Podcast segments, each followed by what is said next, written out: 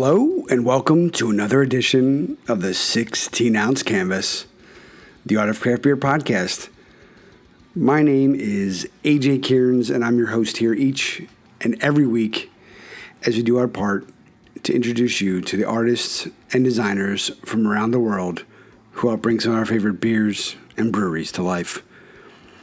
This week, we keep that tradition going. We keep the energy, and we do our part to introduce you to someone new. I mean, I guess one could argue all of our guests here each and every week are new, and that's kind of the fun of it. We try to go out of our way to do our research, find these folks, these new guests, new experiences, new stories, right here, 1 6 OZ Canvas. So this week, episode 162 is the closing culmination end of season 14. And this week we have Sean Bodley. He's checking in by way of LA on the West Coast. Uh, we came to learn of him from some of the work that he's doing with uh, a wonderful brewery here on the East Coast, Timber Ales. Sean Bodley, spelled like a good Irishman, Sean, S E A N. He's got the BOD, B O D L E Y, on Instagram. And then from there, you can find out more information on his Patreon page. You learn how you can support him, learn what he's doing. And also, if you want to follow along with what's going on with Timber, uh, it's not a Kesha song, but it is a brewery, and they are just killing it. So it's Timber underscore Ales. You can find out more information about what the crew over there is doing, and I think that you will be pleasantly surprised. Uh, that is an understatement.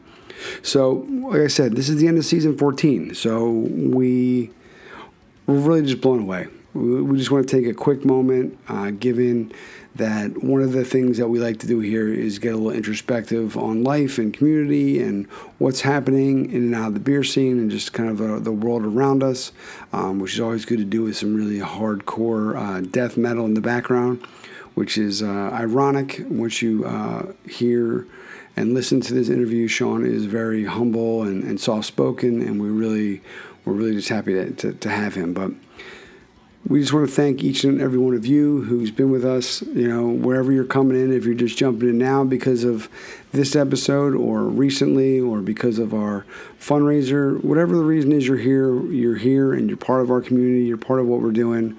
I have to say, I think you know, humbly saying that we're probably one of the most unique uh, podcast in craft beer.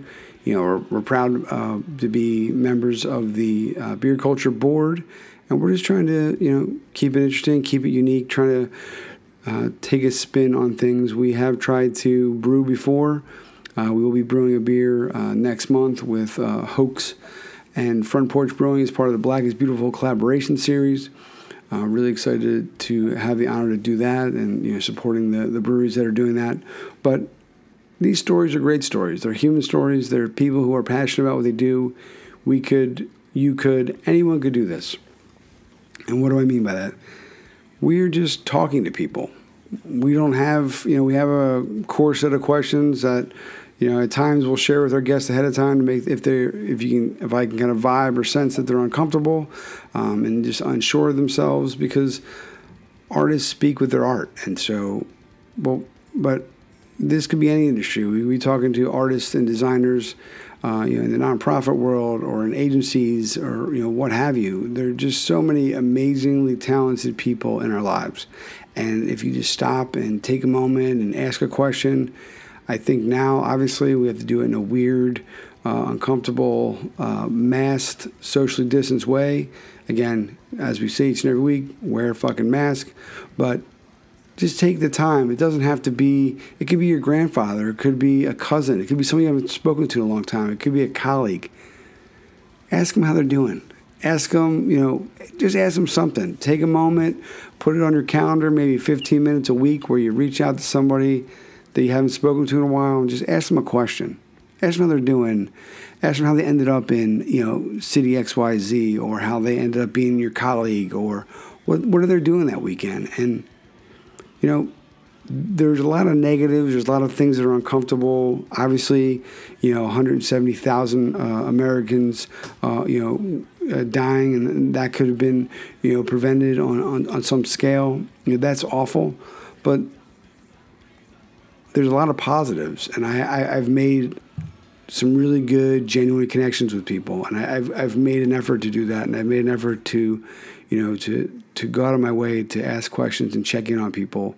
You know, you can read people by their words, and you can kind of vibe how they're doing, especially if somebody who you talk to on a regular basis. If you're in a lot of meetings with them, and you know, or you're exchanging emails or what have you, or even if you see photos or how their their activity on social media. I mean, obviously we could, you know, make our own sense of podcast about the, you know, the the good, bad, and the ugly of social media, and in some ways how it impacts, you know, uh, you know, human connections and what have you. But if you know somebody or you engage with them a lot, you really can see a lot about them, their activities, and when somebody's off, you know, just just reach out. How you doing? You seem a little off today. I haven't heard from you in a while. Are you okay? And you know, nine times, seven times, eight times out of ten, they'll say, "Yeah, I'm, I'm fine, but thanks for asking, AJ." But you know, I had a colleague. I, I, I shared something on my LinkedIn uh, profile about my son. Uh, happy uh, belated birthday, Trey. I mean, I didn't forget his birthday, but when you're listening to this, it's after his birthday. Um, he was a preemie, and so I don't really share that story very often. Um, but for for a while, I felt uncomfortable. Maybe I felt um, embarrassed or ashamed. I, I, don't know. But I shared it, and a woman um, who I kind of know, I mean, LinkedIn and social media, you're connected or followers or, or, what have you, but you're really, you know, what percentage of those people do you have a real, real connection with? And I could just tell from the way she worded it. And I reached out and I said, hey, you know, are you okay? You know, we don't talk, you know, whatever and you know, she's in a different department. We're a small company, and she said, "You know what? Uh, a friend of mine found out uh, yesterday that you know she has liver cancer, and she's really concerned, and you know she's really worried that you know it's it's um, you know it's gonna you know it, it, could be it could be fatal, especially given all that's going on with COVID." And uh, I, I try to be really positive, but it's just been really hard today. So you know, thank you for you know and we, we had a nice conversation and you know we went on today i checked in just to see how she was doing and how things were going so if anything you know we got a lot of folks that say oh you're really natural and super complimentary and you know it's hard for me being so pale not to blush and be obvious you know what have you and it, it means a lot and i don't want to uh, downplay that but i hope one of the things that you take away is just checking on people and seeing how they're doing. It doesn't have to be this, you know, uh, stereotype of just checking on the elderly. Please do that, obviously, if you have some, you know, uh, elderly folks in your life. But, you know, just ask how someone's doing, or if you're at a store and, you know, someone is holding the door for you, or there's a person at the grocery store and they have a name badge on, you know, thank them by name. Know, I appreciate you. Thanks for all you're doing. You know, we can't control a lot of things and that's that's we have to realize that. But you know, we say it and we've said it before, but we can be good humans and we can do what we can to try to make the world a better place. I think that art and design and creativity and inspiration and finding the beauty in things. I think this episode is inspiring. I think that. Um, you know, this is our first climate artist. I think that that's really important. I think where we are and where we're going, trying to be more green and reduce our carbon footprint and you know things of, of that you know for lack of a better term nature are really important and i think what sean is doing is you know it's really important. And it's something that i didn't know how important it was until we, spoke. And so i think it's great. I think what he's doing is great. And i think that hopefully that you take away something different than beer. We pull you in through our connection to beer. You know maybe that's our gimmick maybe that's our hook but we rarely rarely ever talk about beer. Um, the new beer from Timber Ales, the the the lumberjack, it's it's as you know it's as good as it gets for you know I'm a big maple uh, coffee stout guy, and so that to me is just kind of a droll city, and so lumberjack style. You know, I've got the the COVID beard going. Um, I would rock a flannel if you know if uh, Jason asked me to, and um, you know, I look forward to to having some of the, the variants, and you know he's a, a, a wax master on the on the bottles in, in the future. But you know that's my that's that's my jam. But you know we use that to bring you in, and we celebrate that, and it's a it's a beautiful label, and it's a great story, and I hope that you know wherever you are, whatever's going on, um, mental health is really important. It's something that we need to talk about more. If you are listening, my name is AJ Cairns. You can reach me at AJ, I keep it simple, at 16OZ for ounces, 16OZcanvas.com. We say we, we say us, we say this, we say them. You know, we use uh, all the different pronouns, but it's me. And if you're if you're alone and you need someone to talk to, you know, whatever, you know, you'll get me. We'll connect, um, and I'll do whatever I can to help you. Okay. So let's get into it. Episode 162, season 14 is coming to a close. Uh, look in coming days, depending on you listen to this, may already be out. Our season 15 announcement. We have some amazing artists, and we're trying to get weird and creative um, for for season 16. So without further ado, Sean Bodley, good old Irishman name, um, which I didn't ask, which I, that's a question I really don't ask either, but it's Sean, S E A N, Bod, B O D L E Y, on Instagram. You can check out his Patreon, Patreon uh, site. He's our first climate artist, Timber Ales. Timber, I'm going down, T I M B E R underscore ales on Instagram. Part of the 12% Beer Project right there in North Haven. Mr. Alex and the, and the crew there, Zach and everybody, just a you know good crew of folks working hard, adapting, coming out with new ways for us to to drink all these great beers, and um, we appreciate all of you. So here it is, folks. Without further ado, episode 162, which is not a prime number; it's divisible by two. So uh, which also means it's divisible uh, by 81, which means it's divisible by 9, which means it's divisible by 3. Here we go. Hello, and welcome to another edition of the 16 ounce canvas, the Art of Craft Beer podcast. Very excited to have with us today, checking in from LA in the Hollywood area, Mr. Sean Bodley. We came to learn of Sean through the work that he's done with Timber Ales, which is part of the 12% beer project right here in Connecticut. And not only have the beers been uh, really great, but uh, the labels have just been something that people have been buzzing about here in Connecticut, and you know as they get out into distribution. So we're really lucky to have uh, you know Sean join us today, and uh, you know thanks so much, you know for for being a part of the project, Sean. I really uh, admire your work, and I'm looking forward to learning about your story.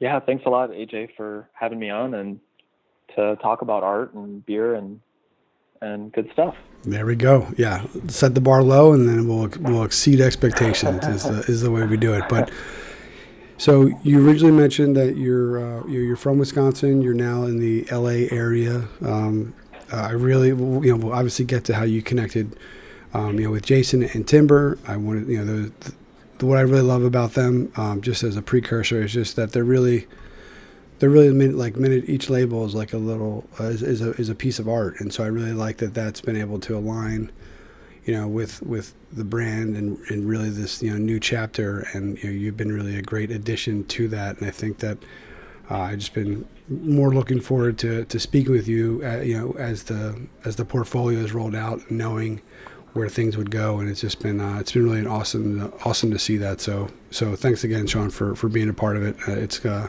I'm glad we get to talk. Well, yeah, thanks a lot. Um, it's been quite an experience working on these labels. Um, I've never done anything quite like this uh, before, and yeah, it was a pretty kind of special accident to. Well, I wouldn't say accident, I guess, but to meet Jason and um, kind of kick all this off together. So yeah, um, yeah. Well, folks at great. home, yeah, folks at home, if you want to follow along, it's uh, Sean S E A N Bodley B O D L E Y, and then from there you can uh, check out his uh, Patreon page, which is uh, awesome, and uh, you know uh, learn more about the work he's doing, his you know freelance illustration, concept design, and climate artist, which I I think you're our first climate artist, so I'm very excited to to see that. You know, as somebody who's used this uh, whatever we're calling this this period of, of life uh, to stay sane. I've you know really made a conscious effort with our hiking and being outside uh, and, and one with uh, nature. So I really, you know, your your paintings and, and imagery is really there. They're places I need to, to go and visit. You know, if they're and, and, cross off the list in, in, the future. So I really like how you uh, you know capture all these beautiful you know places around the you know in, in Mother Nature. Oh, thanks, AJ. No problem, um, my friend.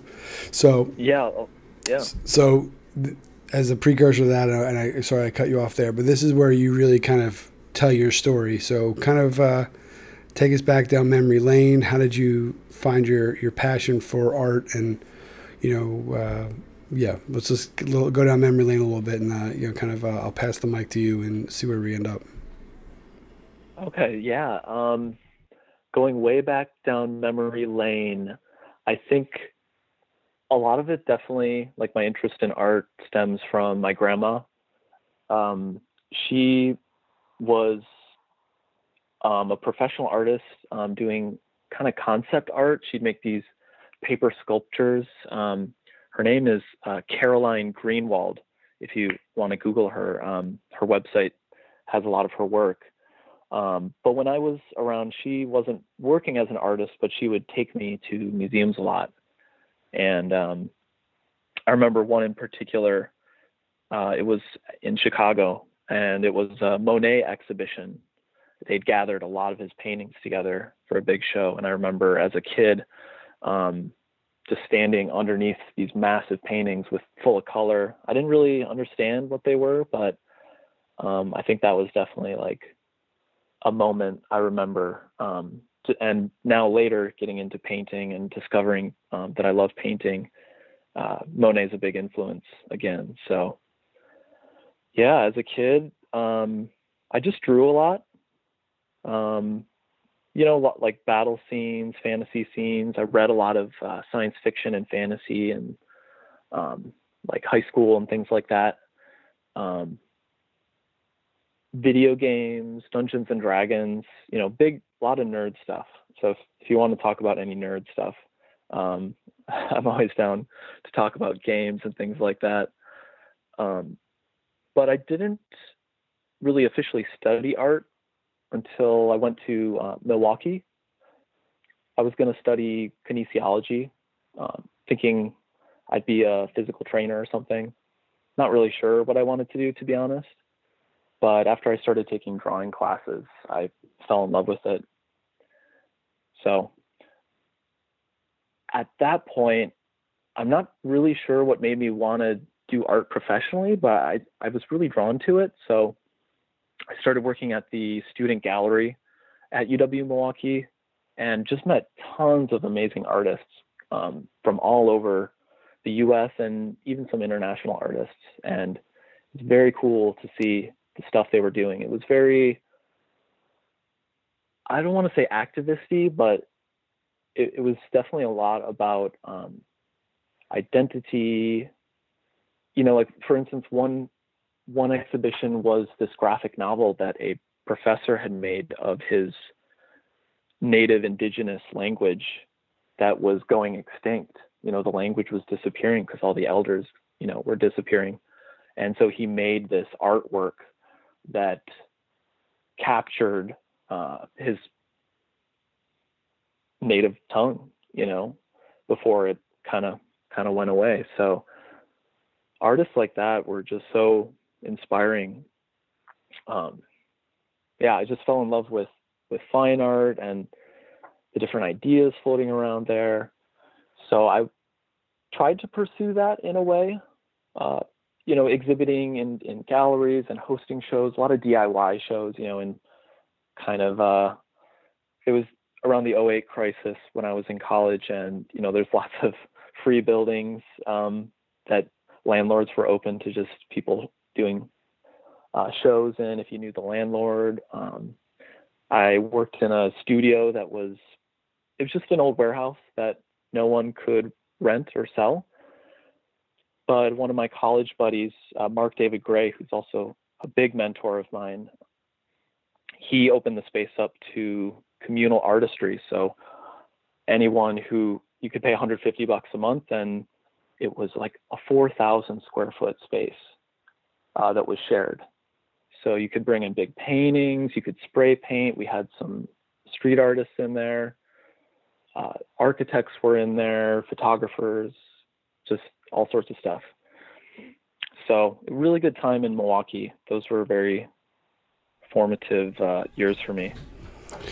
Yeah, I love I love when you just kind of find people, and it's just uh, that's one of the been the joys of it. I think that as somebody whose you know day job is a little more corporate, it can be a little more you know aggressive, and so I just think that the support of fellow artists of you know try this, do that, or hey, I have this space, would you like to be a part of it, and these kind of uh, organic uh, collectives that get formed, and, and the friendships of of support. You know, we always say that the best recommendations we get are from fellow artists about people they admire. You know, even if just passively in the interview, we start following somebody, it's always just been a really you know positive uh, you know output of all of this. So it's uh it's it's really cool to see that was happening you know, for you.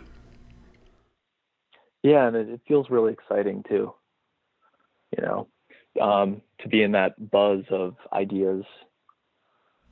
Yeah, yeah, so, people. Yeah, people yeah. like oh, like yeah, even just springboarding or I've tried this or hey, have you ever think of doing it this way or I use this brush versus that or this technique or just watching somebody, you know, go for something new that they've never done before and you can kind of just be there and get inspired. Well, they took a chance. Why don't I try that? I want to try this or you know, why don't we collab on a piece or something? Yeah, I just it's I think that uh, open-mindedness and support, you know, really just breeds creativity and you know collaboration, regardless of really the industry.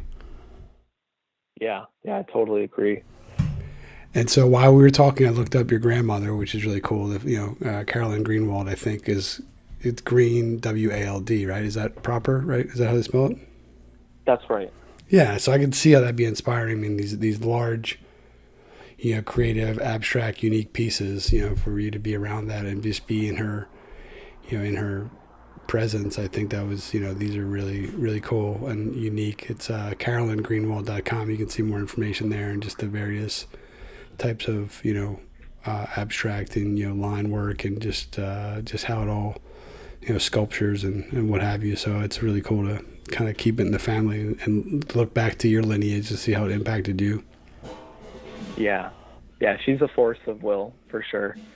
Because um, she was like going through her art education um, when she was supposed to be a housewife, like very strict kind of uh, social norms at that time.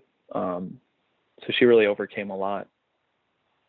So whenever I think art is uh, hard, because it can be difficult um, in many ways, but you know, I, I think back to her for sure.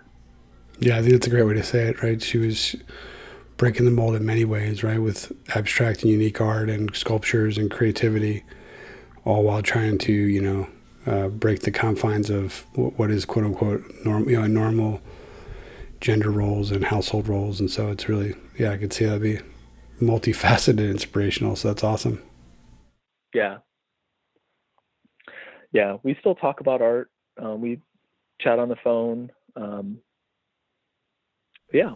I love that. Yeah, it's it's it's just great. So you're in LA now, which is kind of uh, a little bit different than uh, my experiences in Wisconsin. So what you know, what part of the journey brought you out to you know the big city?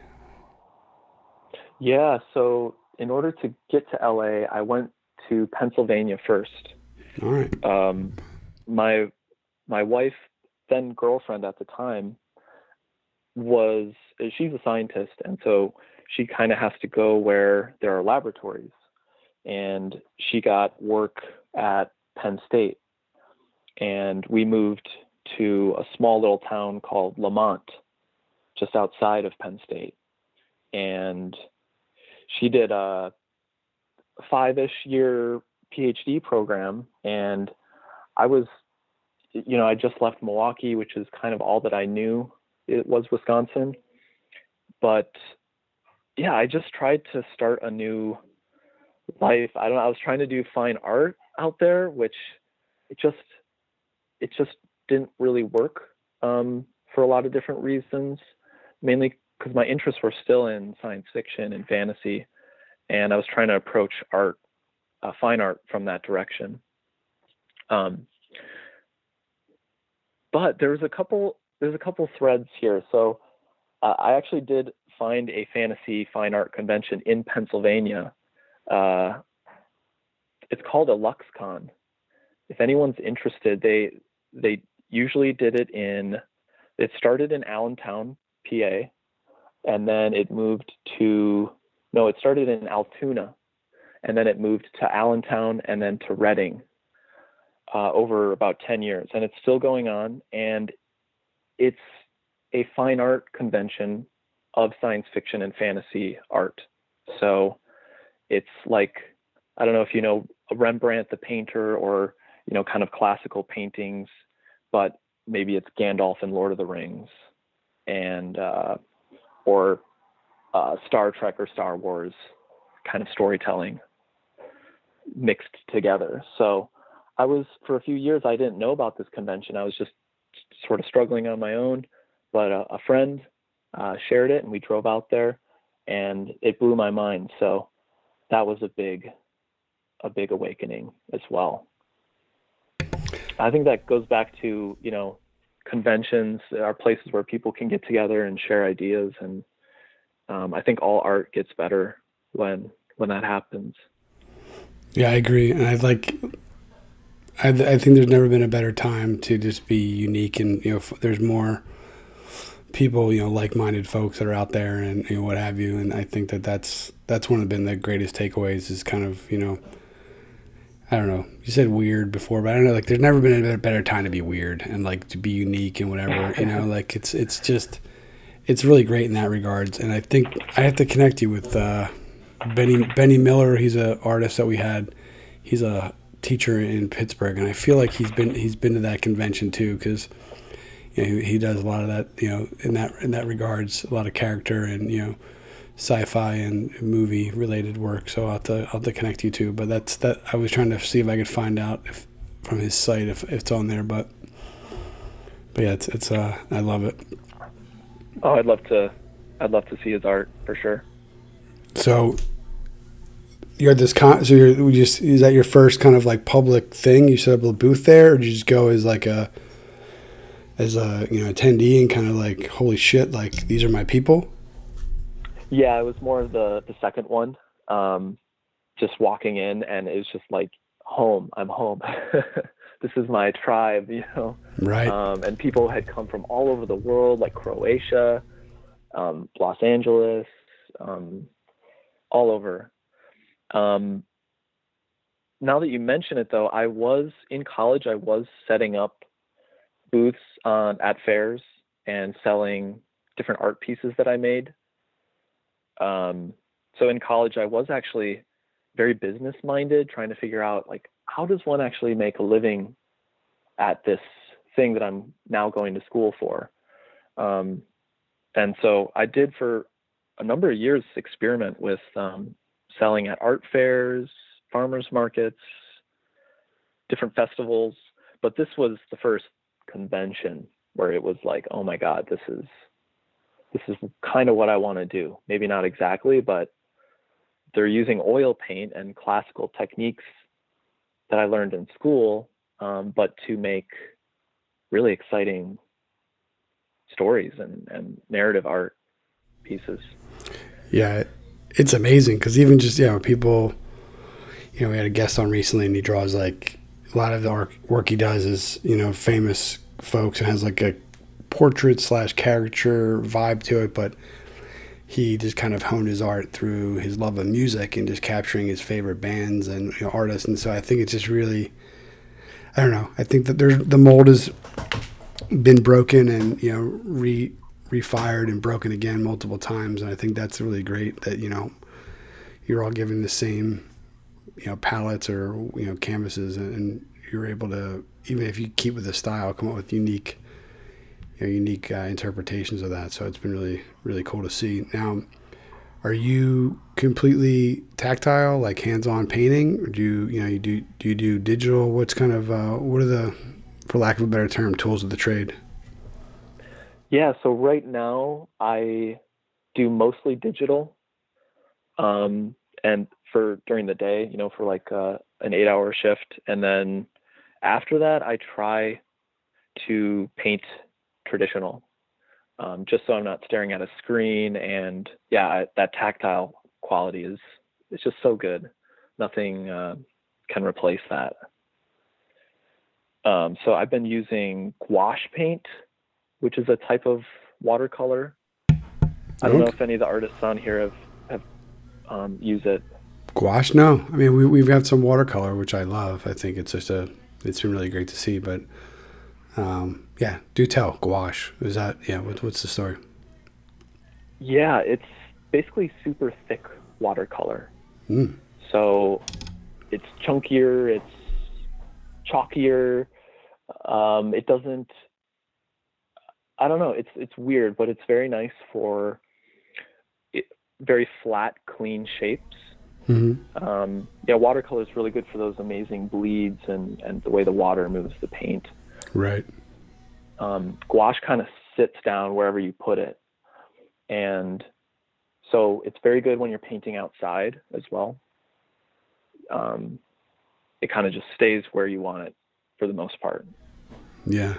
That's interesting. Okay, that's interesting, right? Because I think the initial, from my limited experience with, with watercolor, is that is like the the beauty of it on some level is like the instability of where it's going to go and kind of knowing how the bleeds are going to, I guess, you know, dance around and you know what what comes up next. But the idea that it sits there, yeah, it's kind of uh, anti watercolor in a way, which is cool. yeah, it's it's lazy watercolor in a way because I feel like uh, watercolor it's so hard. You have to like, it's all about the flow, right? And um, and the water and and movement. So you kind of have to be this guide for the water, which that's really hard.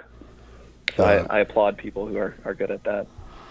Yeah, I, I applaud too, and I applaud every week. Basically, I'm just kind of here as the as the facilitator of awesome. But um, no, so yeah, on our, on our family level, you know, you're mentioning uh, going to Penn State and what have you. Uh, you know, two of my siblings and my brother-in-law are Penn Staters. I wonder if they were there while you were in town and my my baby sister got her start at Altoona campus, and so I then to tie it all together, my wife is a, a science teacher, and uh, I was never I was never really good in, in, science. To be, you know, I know it's going to be shocking to some people, but um, yeah. So my my appreciation for science as a as a grown up has uh, has increased exponentially. So it's uh go you know STEM is one of the most important things for school. Please, please, please support support your local schools. STEM nights scientists, teachers, end of our public service announcement.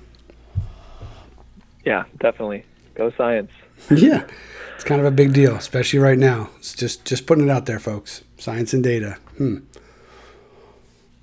Uh, so, right. so you classify yourself as a climate artist. Uh, like I said, I think that's the first for us. So, and again, folks, if you're following along at home, which you should be, it's Sean Bodley.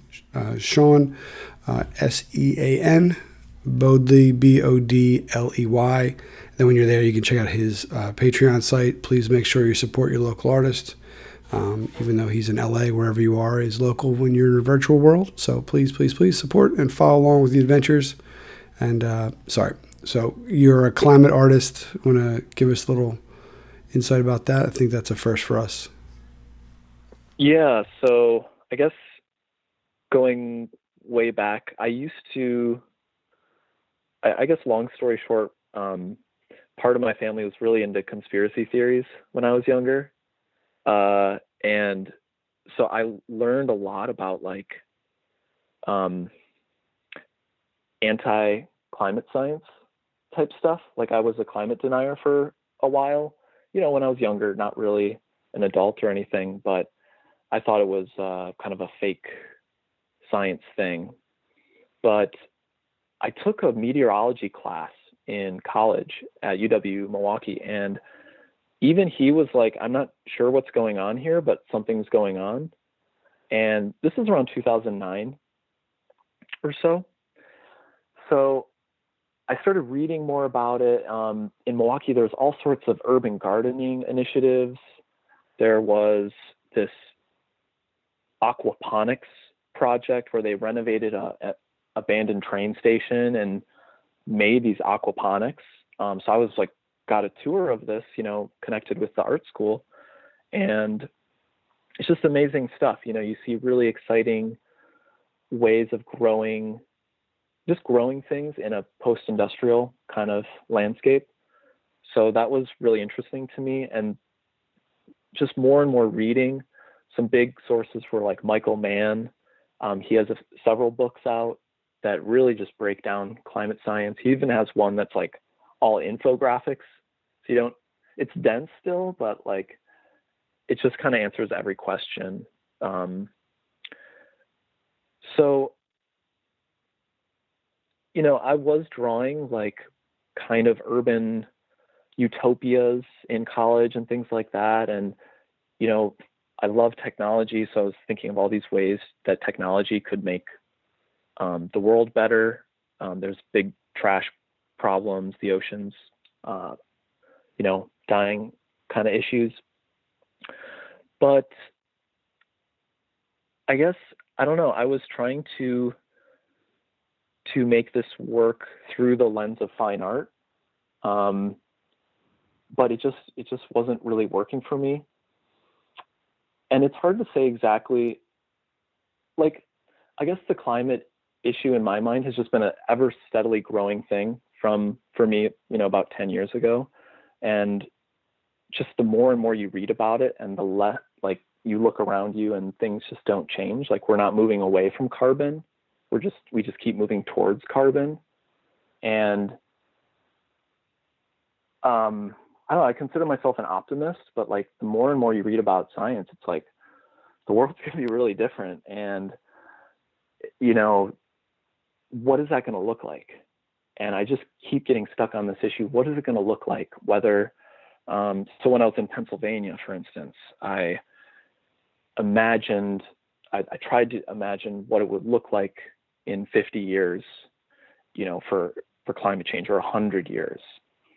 And, you know, I even experienced a few of the, the aspects of climate change in Pennsylvania. You know, I got um, tons of ticks and I even got Lyme's disease for a short period, which all my um, older friends there said 20 years ago the ticks were not as they were today. You know, and that's that's just one aspect of it. Um, not to mention, you know, weather patterns and other things. So I think it's just been this like long-term fusing of learning about climate science, seeing um, issues about climate justice start to become very clear. You know, things like uh, Black Lives Matter is actually very much tied with the climate movement because um, resources are finite and, and not equally shared. So as um, the climate gets worse, those those gaps will get worse. And yeah, I don't know. I I guess at a certain point, well, I will say this. Uh, um, after the election in 2016, that's when I um, made the climate Patreon. I was like, man, I gotta like focus a portion of my art time, you know, take maybe an hour a day and put it into this climate art focus. And so that allowed me to just carve out a little bit of time and start building a, a voice there. Um, and in the meantime, I mean, there were a lot of really interesting interactions. Like at Penn State, they have a great meteorology department. I met um, this artist and mentor of mine, Jennifer Kane, and her husband um, worked as a meteorologist there. So I got to have coffee a few times with some of these really amazing climate scientists.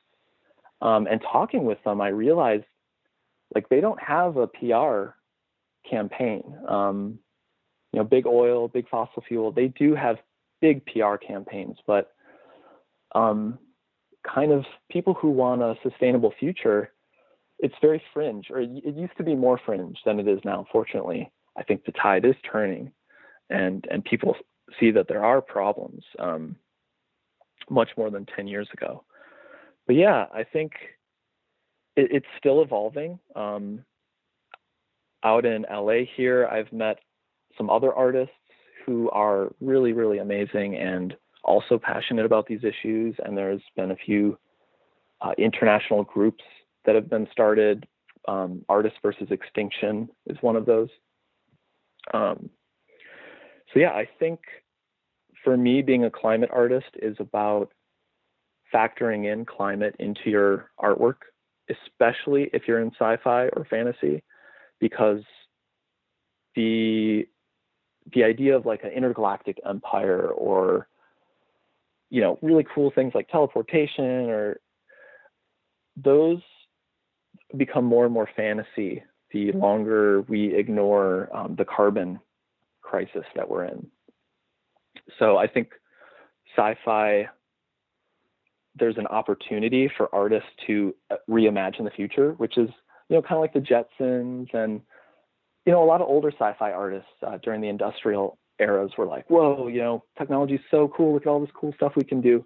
Um, we can fly around. We'll have flying cars. It'll be awesome." But now I think it's more about what's the what are the systems that we can build that are most in sync with nature, that are that mimic nature the most, that that take carbon out of the system um, kind of decentralized uh, donut economics type type thinking. So I think that um, that should factor into science fiction as well. I love that. Uh, I think that. I mean, obviously, anytime we can talk about the Jetsons, I think is awesome. I really, think I think that's a cartoon that would probably, with a reboot, would uh, would still, I think, be well received. But right, I think that if you look back, I think it's an interesting perspective on the fact that climate environment impacts so many things, and so when you're creating these unique worlds, you know, the reality is if things are, you know, as they are or continue to, you know, evolve or you know disintegrate, that you know, they, they won't be possible, right? And you you look at, you can look at with one of the positives of of the uh, the virus, if, you know, if possible, you know, very loosely, but you know, you look at um, you know the canals and you know different areas you know where the the dolphins are coming in closer to towns and animals are freely you know roaming through markets and the the air quality in LA right now is probably the best it's ever been right so like things mm, like that and mm-hmm. it's like mm-hmm. oh wow why is that oh because you know because we're not just out there consuming consuming consuming you know we're being it's a it's a forced pause and everybody said that we cannot reduce our carbon footprint you know what we're doing with the Paris Accord is very you know, is difficult and, you know, what have you, but we're seeing we can do it, but people are just, you know, the, the ways to impact those changes, you know, may put people having to reassess or do things differently. And, but now when they're forced to, or things are limited and, you know, what's essential, non-essential, it really shows you that we really can have a positive impact on today and tomorrow just by making you know some changes. I do think there's going to be a lot of positive takeaway from this and how businesses run and what's essential and the work environment and, and what have you that I think can. But um, how you're how you're presenting that story, I think, is great because right with sci-fi and you know in the, the level of creativity or no boundaries, like even even thinking like, okay, this this can't be you know your our our geeky future you know dream sequence uh, place if we can't do this this and this, and so I think it's a it's really smart. So kudos to you in the you know in that in that community. So um, I it's something I really never thought about before.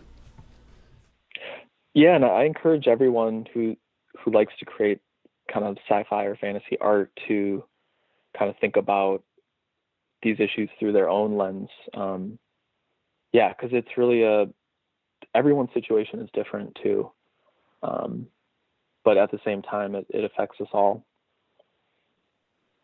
Yeah, I've, right. I think science and data and the environment are things that, for the most part, we you know they're they're a leveling or a commonality that that are shared across. I mean, I think that when you look at social and racial inequalities in the communities and how that impacts, you can you know the argument with communities like Flint and others with uh, you know the quality of the of the of the air and the water, right? Their climate is different, and so you know, resources are allocated based on I, don't know how you want to say it, status or you know, respect, um, you know, across different communities, you know, racially, socially, and so I think it's uh, yeah, it makes total sense to me. Yeah, but um, I have to say one of the, you know, I think it's important to be realistic um, and and stay on top of the like the new science as much as possible it's hard, but what um what's been really helpful throughout, and I think it, it goes alongside the climate artist. Um, I don't want to say well maybe mentality I guess just um, is plein air painting, and that's I think French for outdoor painting basically. Um, and it's uh, an old practice, but it's where you pack up your paints, your easel, or whatever you're going to paint on, and you go outside and you paint. And it can lead to just really great experiences um, sitting out in nature all times a year. Um, and so that's what I did a lot in Pennsylvania because the fine art kind of ideas that I had just weren't materializing, but there's this amazing nature and living close to the wilderness and seeing it change through the seasons is just so great. So I started painting outside and I even ran a Kickstarter that was to paint I wanted to paint 10 paintings a month for a year.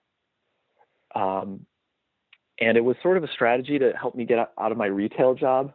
You know, I figured, okay, if I can get out if I can raise enough money and then paint for a year and then try to sell those paintings to fill in the difference, you know, I may be able to leave this retail job I was in. And that really helped me just get outside, get painting, and fall in love with nature even more. Because I love video games. Like, I used to play, you know, 10 hour days of video games. Uh, at certain periods of my life. And so to get out in nature and just spend hours and hours hiking and painting, that was really great.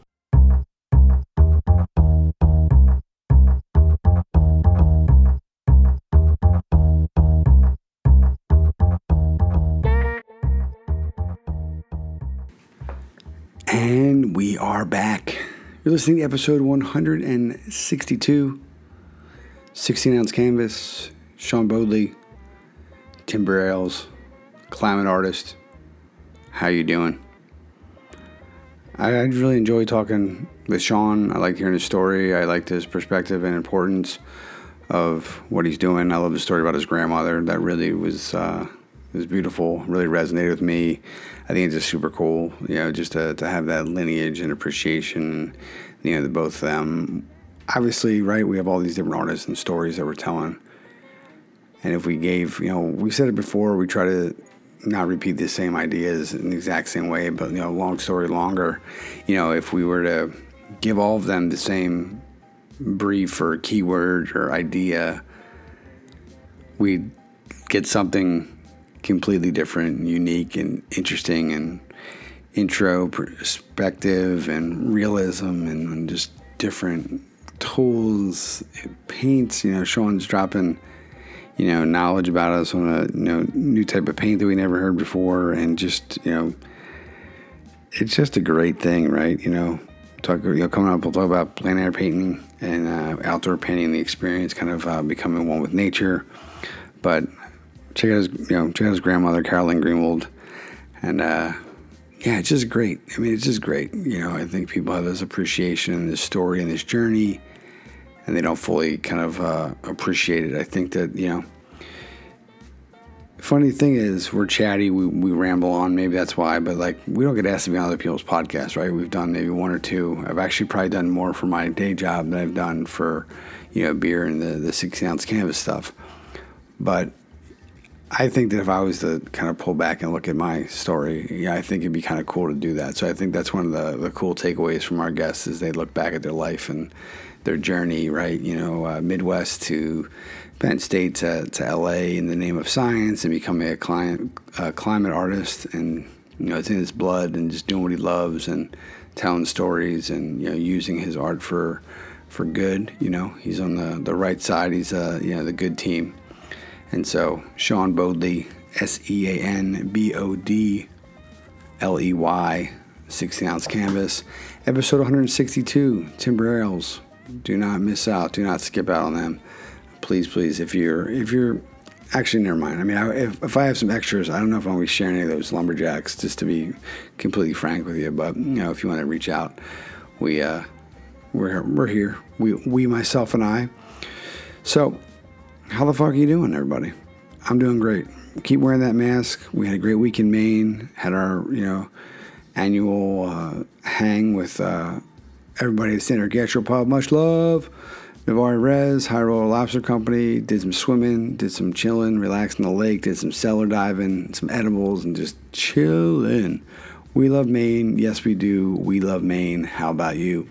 So we were in Bridgton. We were with the family. We went to Portland. We kayaked. Went to the lake. We did some hiking. We did some relaxing. We did some drinking. We did some. We we did it all, and we didn't do a thing. So it's good to be back. We're excited to have this episode uh, tie into the the lumberjack style um, beer release. We had no idea about that. Um, you know, it's again we focus all about the artist here, and so while we love what Jason and, and Timber's doing, you know, we we can't take credit for that. So let's get back into it. Episode 162. Holy shit! So that means we only need to do this for you know a couple more seasons, and we'll break the big 200, and then we'll have a party virtually, and we'll all get our own cubes on Zoom, and it'll just be it'll be wild. It'll be crazy. We'll have fun. Here he is, Sean Bodley you know. What kind of what kind of games uh, were you playing? And I can't. I have to imagine you're still playing to, to some degree. Obviously, there's, uh, you know, it's uh, once you're a gamer, you're always a gamer. I feel, but yeah, what's uh, what's on the what were there some of the early? Uh, you mentioned Dungeons and Dragons before, but is it video games, board games? What's uh, what what, what do you got there, Sean? Oh man, so I mean, Magic the Gathering was like my first nice love, love, I guess. Um, I don't play anymore, but um, then I got into Warhammer 40k, which is a tabletops miniature game, and that's actually my first painting experience. Was painting those little miniatures. Uh, I had hadn't really painted pictures before that. Um,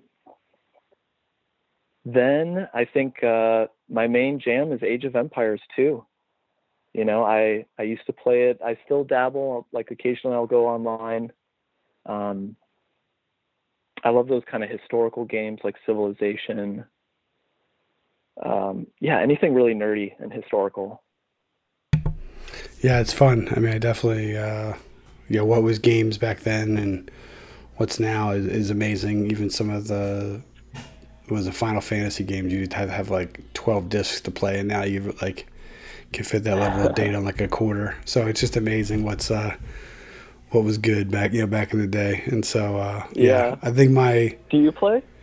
Uh, I mean, I have an Xbox, um, which I which I was one of the I would which was the best wedding present we ever got. But I play more. Um, my kids play Roblox and Minecraft, which is cool. Uh, you know, occasionally um, I like I don't have enough time, so I, I tend to fall back, at least in recent years, to sports games, but more so just because you know, with I find with a lot of these other games that you have to play like all the time to to level mm. the playing field, and so I don't have that. Uh-huh. Uh, I can't make I can't put a, an investment like I won't. There'll be a week or two I won't play at all, and so the idea that I would be, you know, I'm already bad enough as it is, and so with you know with these games, and so so sports games usually default just because it's like you know it's pretty black and white. Like this, you know, you jump in, you jump out. But uh, you know, yeah. I'll play like the Fortnite and stuff with the you know with my boys and stuff, and they've added a feature where you can you know split screen. So it's just more of like the opportunity to you know to play with my kids. But even that game is smart because they their money where they make their money is just kind of like these like vanity things like these add-ons and like visual things it's kind but, of through art you know like little art yeah, it's cool. Right. Even like like dances and stuff, but like it, if you can't afford that, it's not. It doesn't make you a worse player. You know, right. I think there's some like subculture, kind of like you know swag to it. But I mean, I mean, I'm not six years old, so I, really, I just like, nope, we're not buying that. You know, that that dance for you know for five bucks. You know, but I think that's cool. I I just like that idea that it levels the playing field. I always hated games where if I didn't play it for a while, you know, but I would say my heaviest commitment period was definitely World of. We had a World of Warcraft like uh, before we had kids, like family, where my wife and I would play. My brother-in-law, couple of my nieces oh, wow. and nephews. Like we had a whole crew that would play, and even then, I was pretty low on the totem pole of the of the, of the squad. But I went from like, why do you guys play that to like having eight hour sessions where, you know, my eyes were like, you know, in pain. Bloodshot. yeah, exactly. For different reasons, right? Yeah. So um, it was, yeah. So I definitely, I, I love that. And I love the creativity of the, you know, of the graphics. I mean, Blizzard, the work they do is just amazing. Oh, yeah. So that's always been cool for me is this, whole, this whole, like I said before, it's never really been a better time to be a creative person, right? There's so many different avenues that weren't. When I was a kid, it was all eight-bit video games, and you know the the, the differentiation in hockey was, uh, which I still think is amazing. It was like super skinny guy, medium guy, and like fat guy. Like that was it, and you know there was that was, that was all you could be. So I, it's come a long way. Definitely, definitely. That's cool that you I, you've played Fortnite. I have dabbled a little bit. Um, yeah and found it satisfying too, just because uh, you can play a quick game and you don't have to be like practicing um, to to have fun. Yeah, my six year old has definitely gotten better than me though. That was a, that's been a uh, realization of the of the quarantine is because originally I mean, he's little and like the controllers or an Xbox are pretty massive in relation to like the Nintendo. And I remember when he first started playing, he was probably four or five, trying just trying it while I was playing. Like he, like from a physicality standpoint, like he just couldn't fit his hands around it. So he, like, oh, man, yeah. he, he like adapted, and he's he's doing all this other stuff, and you know, I'm being called all sorts of you know noobs and whatever, whatever. So it, yeah, it's all good, but uh, it's just a good bonding opportunity. That's great. So so tell us, let's uh, let's use this opportunity for a good plug. Your your Patreon. Uh, what is you know what are the uh, the levels or what do folks get for for supporting uh, for supporting your work, Sean? Yeah, so the Patreon's really simple actually. There are two ways to support, I guess. Um, the first one, you can just follow it. Uh, you may need a Patreon account, but there's a button near the top where you can just follow and you'll get updates whenever something is released to the public. Um, and then there's one $5 tier, which is just, it's like $5 a month and it's just to support the, the art series. And so you get like early access to stuff, you get to participate in the creation, like sharing your ideas, um, making recommendations or suggestions or requests um, so it's there are no physical rewards. Again, like with the project, I want to keep it as carbon neutral as positive or as possible. Um, so I don't mail out gifts anymore. It's really more an interaction and trying to make a community. Um, so it's still growing, and I think we have about like 22 uh, supporters, 21 supporters right now. Um, but yeah, um, definitely check it out and just see if you like the art. You know, um, I yeah, I always love hearing from people what they think. Um, it may give you ideas if if you're an artist or a creative type. I'm just trying to spread, um, I guess, the idea of climate art because there are a lot of artists doing it, but it's it's very under underground in a sense. Like it just has not um, poked its head up and and become mainstream. But there's a lot of artists um, playing around with this stuff. So I'm sure that some a lot of your listeners have ideas as well.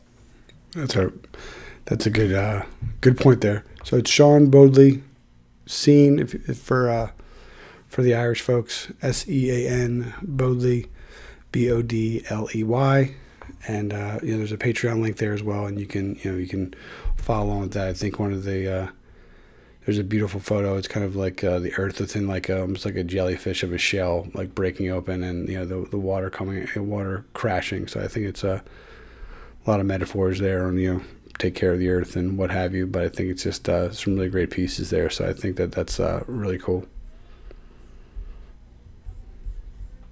Yeah, check it out.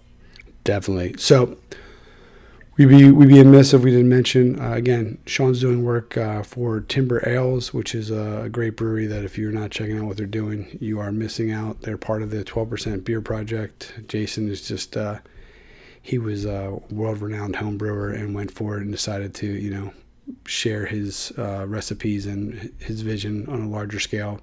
You can follow along with them at Timber underscore Ales. Remember to support our crew over the 12% uh, beer project. So you've now done, I mean, I, it's gone from like okay you were you know doing one or two here to i think if memory serves me correctly we're at one two three four, like seven eight maybe nine labels already if not more to date. I, so which i think it's already you know in this short period of time it's just kind of been like it's been exploding which has been awesome to see.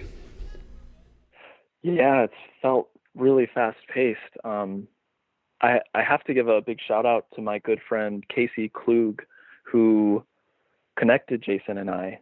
And he used to go to beer tastings with Jason in New York. And, uh, you know, my friend had heard that or knew that Jason was a home brewer. But then I get a call and, um, you know, he's looking for an illustrator. Um, like today, you know, or like yesterday, because the the whole brewing expedition he was going on just like started very very quickly. Um, and we just started making labels. So for each label he had a story an idea and we would talk about it and sketch it out. And so it's been really great working with him and having him kind of like shape these uh, really nature based ideas. Mm-hmm. and then getting into the beer um, he sent me a few the cans, and yeah, his beer is amazing. So right now, so take a step back. So your friend, so so Jason, you know, a little behind the curtain. So Jason's looking for you know, for this to take off. And it, it really, I mean, it's been amazing to see. Like I said, we're spoiled here in Connecticut because the brewed out 12%. Jason's in uh, New York City. And so for for us to get those here, you know, it's been, I'd say it probably lasts, I think we're only like six, eight months tops. And it's already been kind of a staple. But how is that process from the early like like what is the interview process like for like a label artist? Like was it hey i like your work. Can you give me a couple of proofs of the idea i have? Or just kind of you guys got along you know had a good uh, you know call and, and went well. What was that like? Yeah like talking with him i felt really good just about like him and everything that he was trying to do. And i've I've always wanted to do a label design. You know, I'd done a couple local wineries in Pennsylvania, but this, yeah, I love craft beer, and I do shop based on the label quite a lot. Um, and so I, I, it was kind of a dream come true in a sense because, again, I was trying to um, transition careers more focusing on art, and so this project really helped me try something new. I'd never done beer labels, and you know, the first six labels were pretty hard because we were figuring out the style. I was trying to figure out a style as well. Um, he's really easy to work with, so that was great. And yeah, I think we're actually at about, I want to say 12, maybe 12 or more labels because I know there's a few more beers coming down the uh, the pipeline.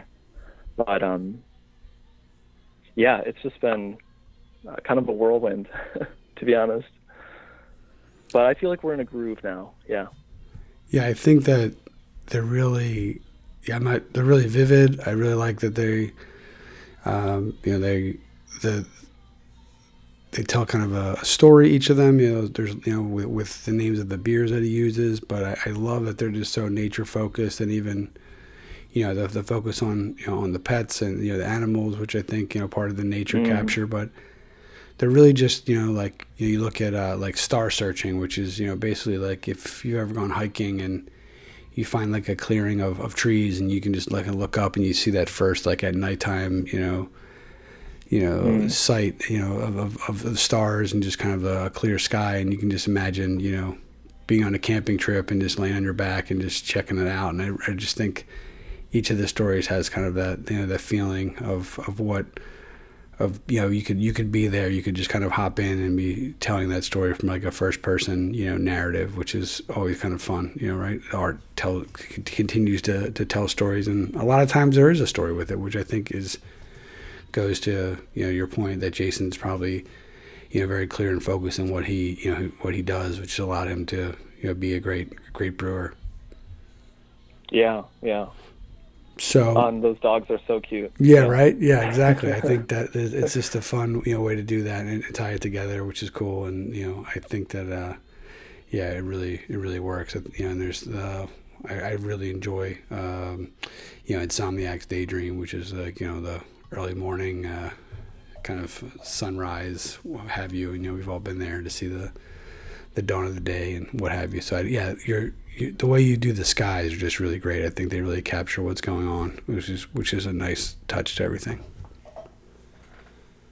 Oh, thanks, AJ.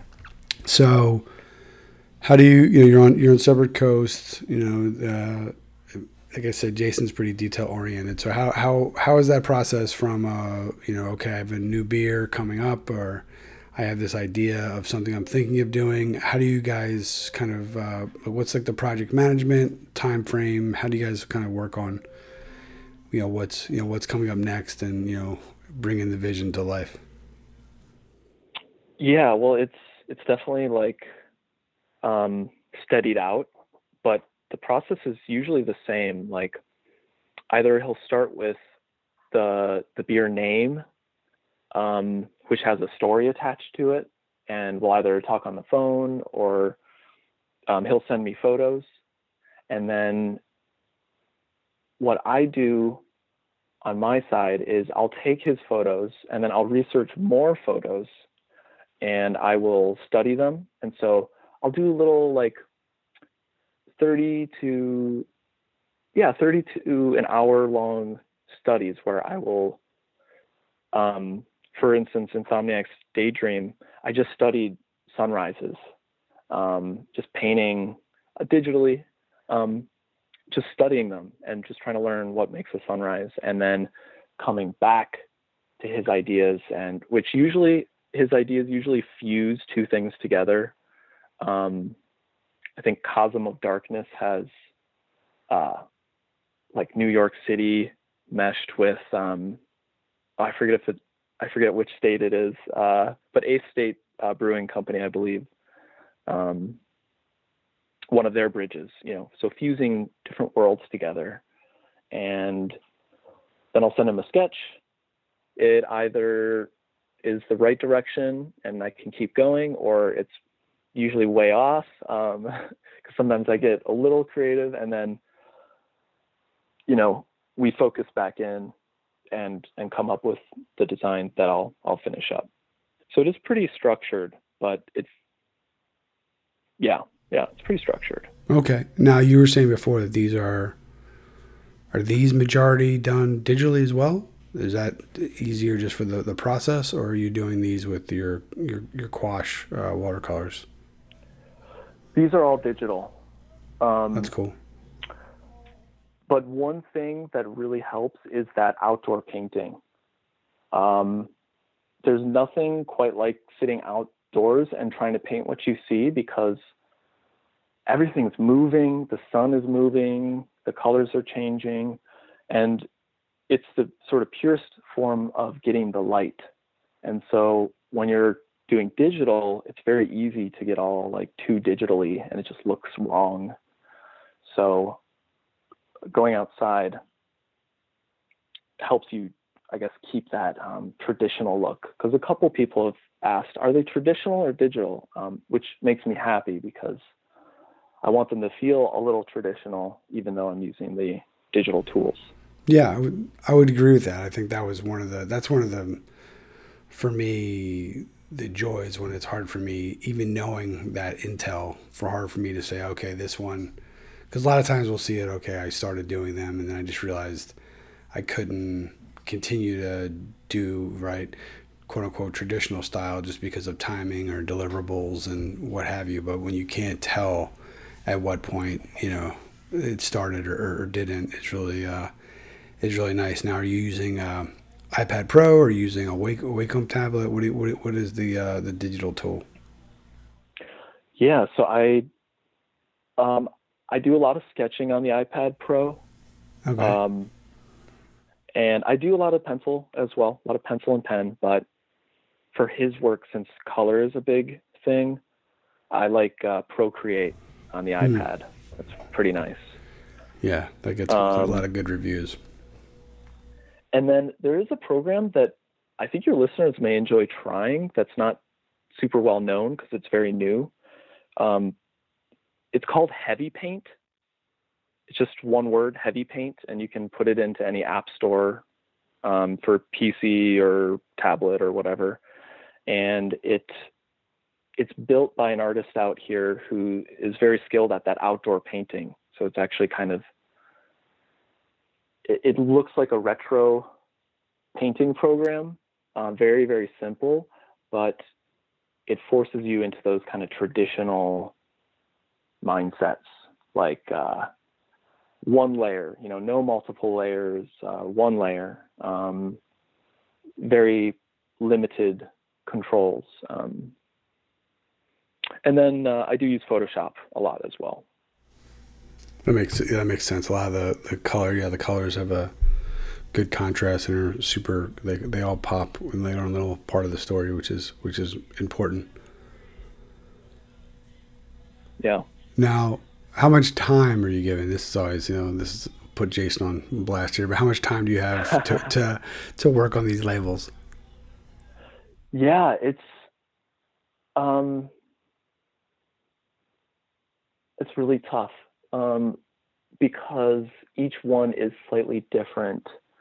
And I do keep tabs on the time because, you know, like the wage, like with illustration, if you um, have a flat rate, the speed with which you work is uh, changes that that rate, but the quality has to be the same, you know. So um, I think for like really tough ones were the ones with the dogs because I would have to do like two hour studies maybe um, of each dog to because when I like if I don't do that, then I try on the final label and it just looks terrible. So I'm kind of a kind of artist who has to study, um, and so yeah, some of them maybe. Oh, I'm trying to think like actual hours. I just mean like because, yeah, I don't want to yeah we don't we don't want to sh- share too much if you don't have to. I just kind of mean like okay, new beers coming out. Like, are you get is it like in a month, or do you need like in two weeks? Like, how much time are you giving oh, to kind of like, yeah, we don't need your, your billable. You know, we gotta okay, keep some okay. level. Yeah, yeah, yeah. Um, which you know, yeah, that's the one question we really don't ask folks, just because I don't. It changes, and again, rewind. All right. So yeah, what I'm just trying to figure out is okay. You guys talk, and how much time do you have between you need to get it done to the beers coming out? Yeah. So there's this like um, we have this approval phase where you know we have to get it legally approved. So what we do is we'll try to race to that approval. We'll get a design that's like ready for approval um, and send that in, and then while that's brewing, I guess, because it takes like three weeks or so to get that approval, then I work on the final. Um, so it is this kind of like because we were so fast paced, like usually they have these labels before this point, but you know, we get a sketch in and then I finish it. And then sometimes I'm working on multiple labels at a time. So it's like one's in sketch phase and one's in render stage. And um, so it can fluctuate. But with the the hourly timing, now that we've worked together, like it's it just feels really um, smooth, I guess. Um, Okay. Yeah. That makes sense. And then before we said, uh, you know, you said you're a beer guy. So is there any styles of beer that you're currently enjoying that are maybe what you use while you're creating? What's uh, what's in the artist fridge? Yeah. So I think, um, you know, I did. I had to stay away from dark beer for a long time. I think um, from some antibiotics or something. I'm not sure why, but I've recently been able to enjoy it again. And Jason's like stouts and um, yeah, his stouts, like I've been enjoying those. Um, so I've been picking up more stouts at the grocery store. Occasionally, when I paint, I like a typically a lighter beer. You know, um, I'll have like one or two at night when I'm sketching, just kind of chill out and yeah, relax for the end of the night. Yeah, yeah, that works oh. for me. Now, given it was a kind of a new medium for you, do you remember the first can that you know that that Jason sent you or that you saw that had your art on it? Was that you remember that experience? Yeah, I, it was pretty. It, it felt pretty good actually, just because like, yeah, I'd never experienced anything like that. Um, seeing my art up in a supermarket, you know, um, I've had, or I mean, he also takes really beautiful photos, um, and a bunch of photographers on Instagram. It's it's cool to see like people taking photos, really nice pictures. Um, yeah, it's a huge honor. I mean, it really is to to get your work out there and to be part of a project together. Like one thing that strikes me about Timber Ales is how many collaborations they do. Um, I don't know if that's typical, but uh, it's always cool seeing the different breweries he's working with. Yeah, yeah, it is cool to see that. It's just everything is really, from my uh, limited interaction, has been really thought out and just planned and just kind of, uh, you know, fits that. So I just, uh, it's nice to be able to hear how, how you guys plan it together. I think it's just really smart and makes a lot of makes a lot of sense. And yeah, it's just uh, it's really cool to see that you know how it's evolved so so quickly and uh, it's become become a staple of you know not the next release but what's the next label going to look like. So you know, kudos kudos to you on that one, Sean. Thanks, AJ. Yeah, it's been a thrill for sure.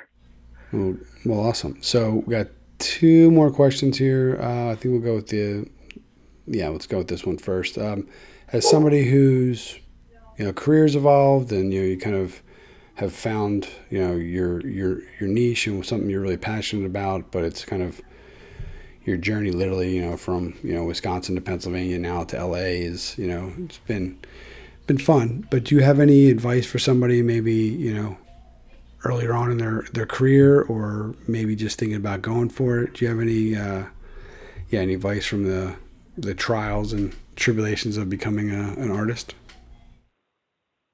Um, let's see.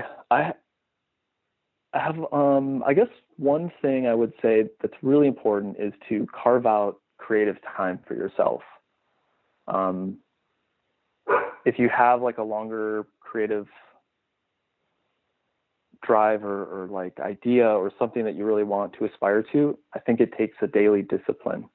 So something daily that you can do and just carve out a little space, whether it's five minutes, 10 minutes, or half an hour, like um, that really helped me get through the hardest periods I've experienced so far. Um, doing daily drawing is my my uh, sp- time or space, I guess. So mm. yeah, make space for your your own creative ideas.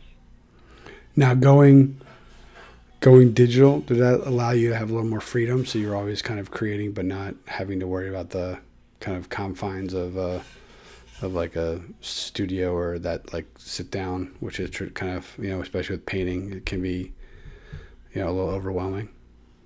Yeah, it's heavy. Um, the traditional can be heavy. Um, yeah, digital is great. You know, the I used for a while the Heavy Paint app just on my phone. So when I was waiting in lines, I could just kind of do a little sketch there. Um, yeah, I I think digital is great. Um, don't forget the traditional. Like if you want to do something digital, I think it's always good to learn the the analog root of it. Yeah, oh, I totally yeah I totally agree. I have uh, some of our early college radio recordings on cassette tape, which I'm trying to get digitized by just looking at them is like we've come a long way. We've come a long way. Oh wow, wow, that's cool. Yeah. Um, okay, and then let's see.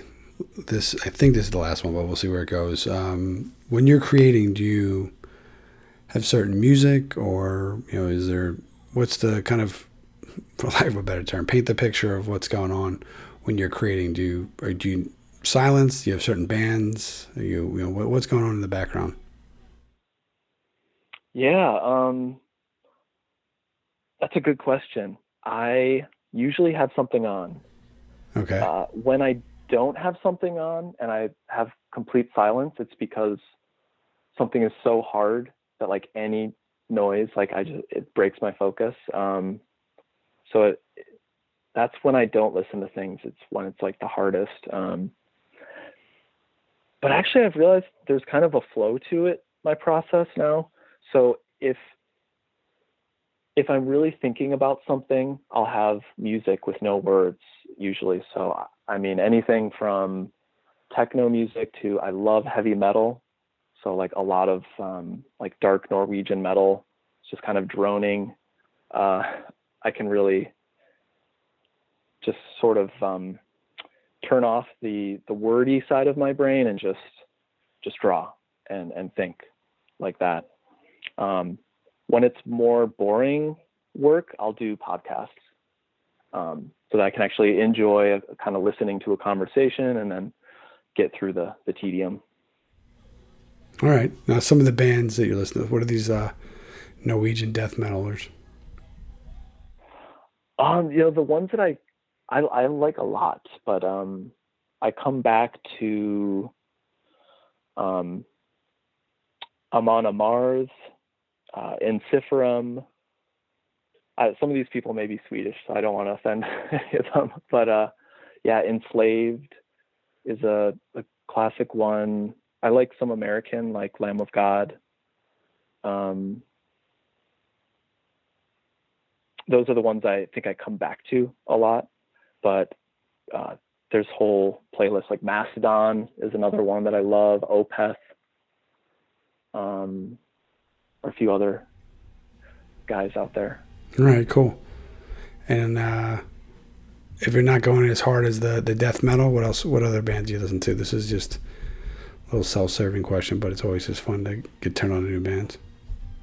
Yeah, um, to be honest, I listen to this local radio station here.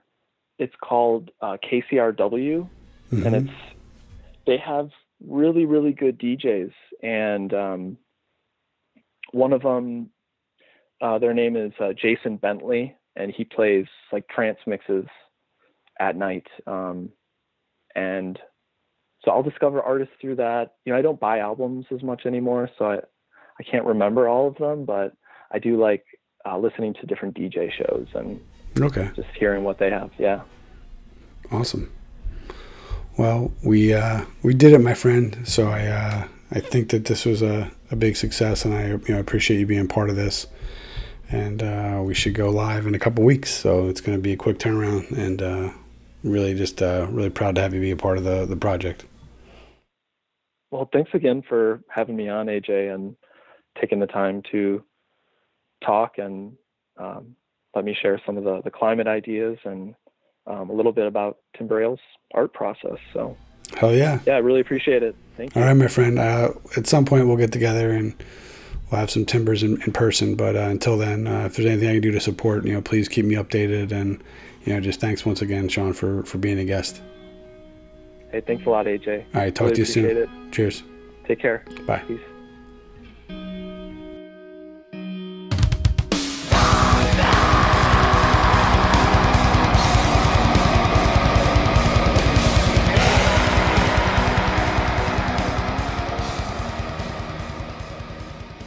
And there you have it, folks.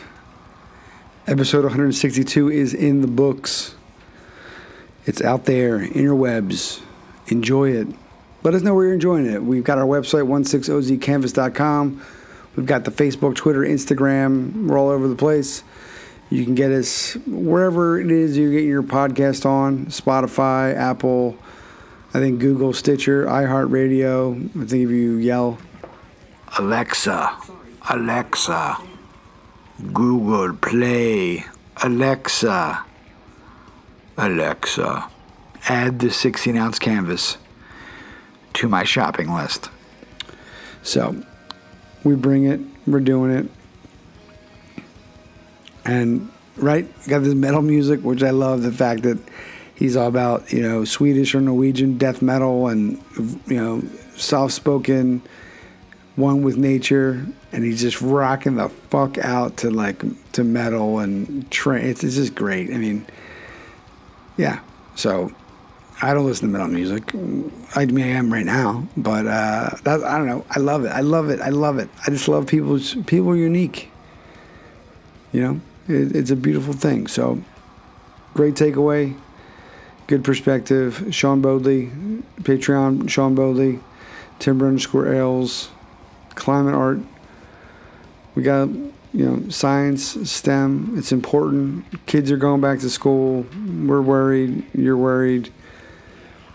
It's gonna be it's gonna be interesting. But like I said before, we are here for you. We are a community. We're really proud of this episode. We're really proud of everything that we're doing together. All these wonderful people from all around the world. If you are an artist, if you know an artist, um, please, please, please uh, put them in touch. Uh, we're also, you know, just doing what we can. Please check out beerkulture.com, culture with a K, because we are changing the culture. And uh, the Kids is our current fundraiser. We've got, I think, just under 30 breweries around the country who are participating in the back to school drive. 12% is one of them. Thanks, Norm. Thanks, Alex. Thanks, everybody. Together, everything helps. If you can only give a dollar, if you only give a glue stick, if you only give a pencil, if we all help each other out a little bit, it makes the world a better place. I believe that. It's bigger than beer. And remember, just be a good human. We love you all and uh, hope you're safe. Please wear a fucking mask. Get a cool mask. Do it up. You know, I've got some Philly sports ones. Hopefully, when we talk to you next week, at least one of the teams is still playing. I think the Sixers are are fucked. But again, we love you all. Until next week. I would love to just do this like metal scream, but I don't, I don't know how that would go. So maybe next week. Nice work, Shawnee. Be safe, everyone. Season 15 starts next week.